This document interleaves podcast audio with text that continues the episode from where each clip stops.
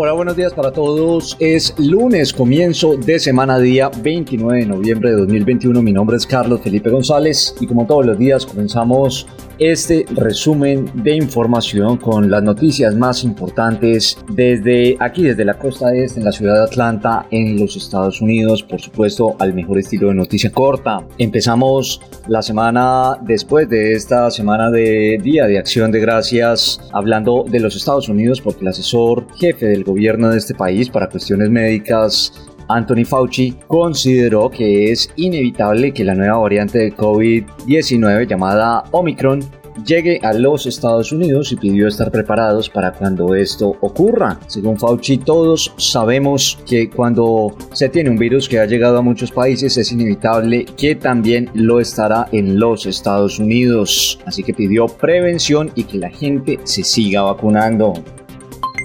Y es inevitable no hablar de Venezuela porque el presidente del oficialista Partido Socialista Unido de Venezuela, el PSUV, Diosdado Cabello, dijo que no está conforme con los resultados de las elecciones del pasado domingo y aseguró que el chavismo debe revisar los números que otorgaron su formación, al menos 19 de las 24 gobernaciones del país, incluida la capital Caracas. Nosotros ganamos todo esto, pero yo en lo personal tengo mis dudas, afirmó Cabello durante una entrevista en el canal estatal venezolano de televisión. Y muy cerquita de allí, quien también habló en el día de ayer fue el presidente de Colombia, Iván Duque, que expresó su solidaridad con Perú por el terremoto de 7,5 grados que sacudió a esa nación y también a Ecuador, al tiempo que anunció la disposición de prestar ayuda para atender la emergencia. Según el Servicio Geológico de Colombia, el terremoto también se sintió en esa madrugada en buena parte del país, especialmente en los departamentos del sur. Hablamos de Nariño, Huila, Putumayo, Caquetá, Cauca, Valle del Cauca y Amazonas, más cercanos a la zona del epicentro del Perú. Y ahora, y ahora deportes, en Noticia Corta.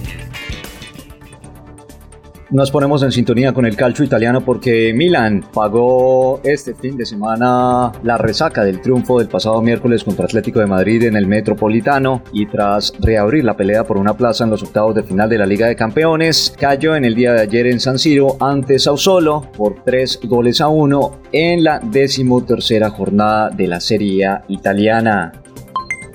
Y hace exactamente cinco años Brasil se despertaba con la peor tragedia deportiva de su historia. El avión del Chapecoense se estrellaba cerca de la ciudad de Medellín. Cinco años después, sin justicia y con una sensación de impunidad que aún entristece a todo el pueblo de Chapecoense, según afirmó el jugador Helio Neto, uno de los seis sobrevivientes. El vuelo La Mía 2933 había despegado de Santa Cruz de la Sierra en Bolivia con 77 personas a bordo, pero nunca llegó a su destino para jugar la final de la Copa Suramericana de ese año frente a Atlético Nacional de Medellín. Esa es toda la información por ahora. Nosotros los invitamos a que ingresen a nuestra página de internet www.noticiacorta.com para que puedan estar informados de todo lo que pasa en el mundo a cualquier hora y desde cualquier lugar al mejor estilo de noticia corta de manera clara, corta y sencilla. Nosotros los invitamos también para que nos escuchen a través de las diferentes plataformas, a través de iTunes, de Google Podcast o de SoundCloud y por supuesto aquí en la ciudad de Atlanta para que nos escuchen a través de la consentida Digital Radio. Feliz día lunes, feliz inicio de semana para todos.